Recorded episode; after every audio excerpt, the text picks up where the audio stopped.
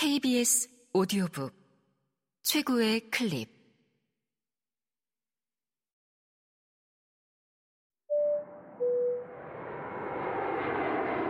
KBS 오디오북.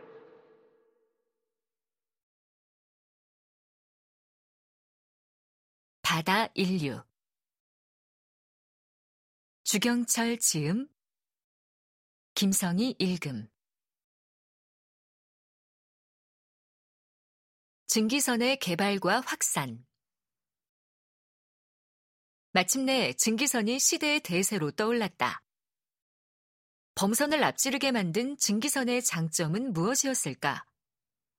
속도라고 오해할 수 있지만 사실 초창기의 증기선은 범선보다 결코 빠르지 않았다.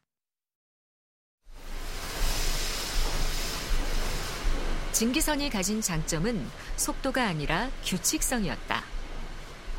자연력에 의존하는 범선으로는 스케줄을 정확히 맞추는 게 불가능하다.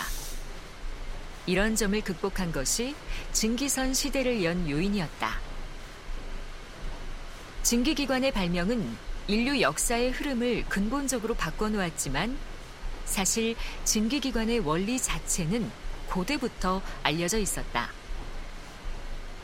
알렉산드리아의 헤로는 물을 가열할 때 나오는 수증기의 부피가 크게 팽창하는 성질을 이용해 최초의 증기기관을 만들었다.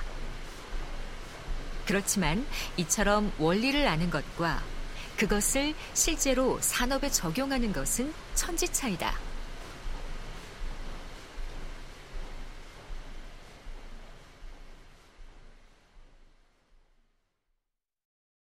과학 지식 자체가 모든 것을 결정하는 게 아니라 그것을 실용 기술로 발전시켜 실질적으로 산업에 적용하는 능력이 중요하다. 산업혁명의 영웅들이 한 일이 바로 그런 것들이다. 인건비와 목재가 갈수록 비싸지는 상황에서 풍부하고 값싼 석탄을 사용하는 기계를 만들어 산업활동을 혁신한 것이다.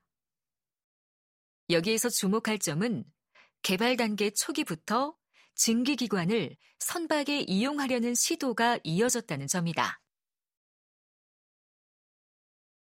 초기 단계에는 프랑스가 앞서 나갔지만 좋은 결과를 얻지는 못하고 대신 영국과 미국이 그 성과를 이어받곤 했다.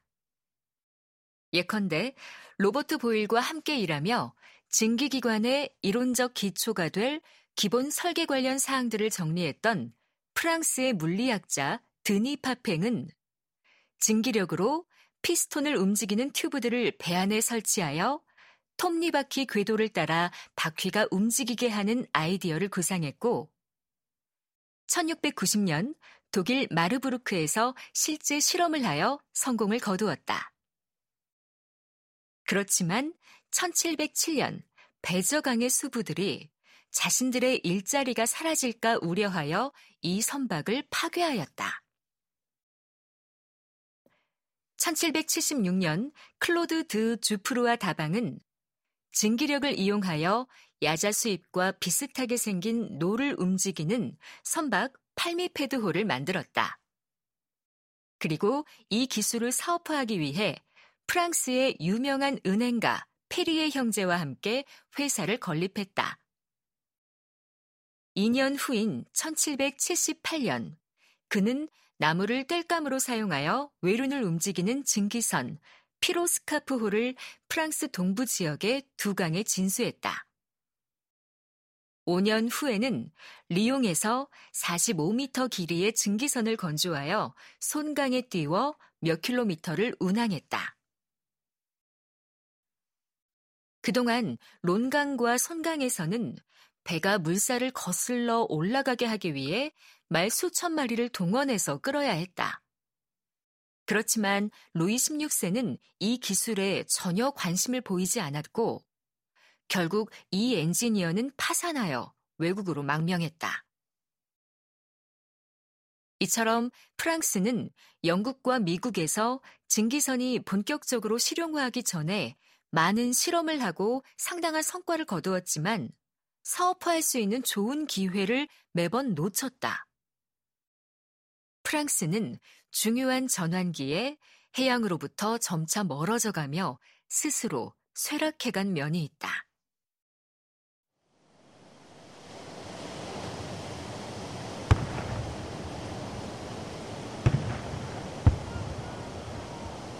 (17세기) 말만 해도 프랑스는 유럽 내 최강의 해군력을 자랑했다. 아우크스부르크 동맹 전쟁 중 1690년 비치에드 해전에서 프랑스는 막강한 해군력으로 영국 네덜란드 동맹 해군을 누르고 영불해협을 지배했다. 루이 14세 시대는 프랑스 해군이 상대적으로 매우 강력했던 때다. 그런데 이 이후 프랑스 해군력이 영국에 밀리기 시작했다. 다만 18세기에는 선박의 품질 차이는 없고 단지 수의 차이였다. 7년 전쟁 중 프랑스와 스페인이 동맹을 맺어 영국에 위협이 되었으나 그래도 아직 영국 전함의 수가 우위였다. 이때 초보적인 이국 표준주의 개념이 나왔다. 영국을 위협하는 적국 두 나라의 군함을 합친 것보다 영국 군함 수가 약간이라도 우위에 있도록 하자는 아이디어다.